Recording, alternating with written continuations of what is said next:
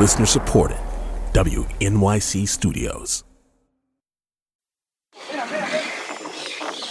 We're going to go back to summer 2016.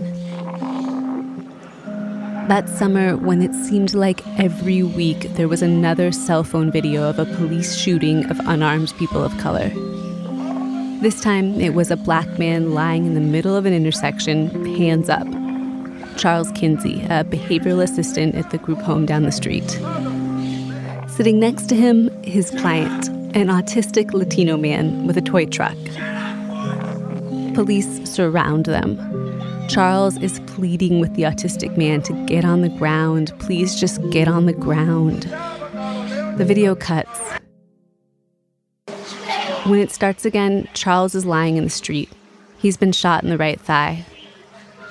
For a couple days, press coverage was all over it. Watch just moments before the shooting. The victim was a mental health worker who was trying to return an autistic patient to a group home. This one was caught on camera. Yeah, police opened fire on the man as he was lying down. But police would later say it was the other man in the frame they were trying to shoot. The one you didn't hear a lot about. A 26 year old Latino autistic man named Arnaldo Rios Soto.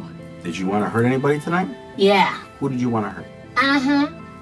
From WNYC Studios, this is Aftereffect. I'm Audrey Quinn. This is Arnaldo's story about how he'd been in and out of institutions and group homes his whole life and landed in a hospital psych ward days after the shooting.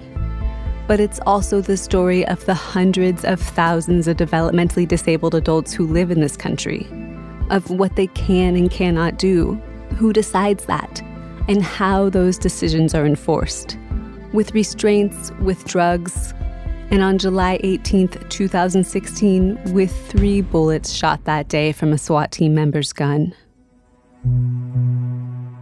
There's this guy in the middle of the road, and he has what appeared to be a gun. You have one down. Have them hold fire. We have one down.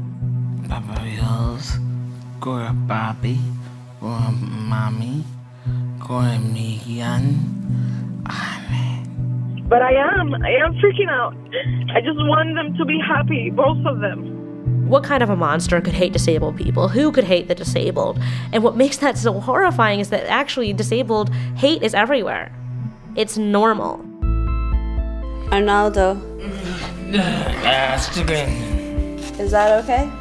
I don't know, honey. It was all the wrong time, you know?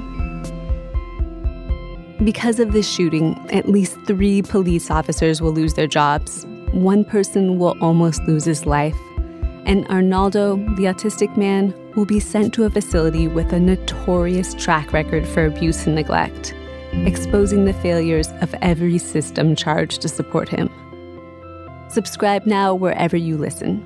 First episode, June 21st. Don't miss it.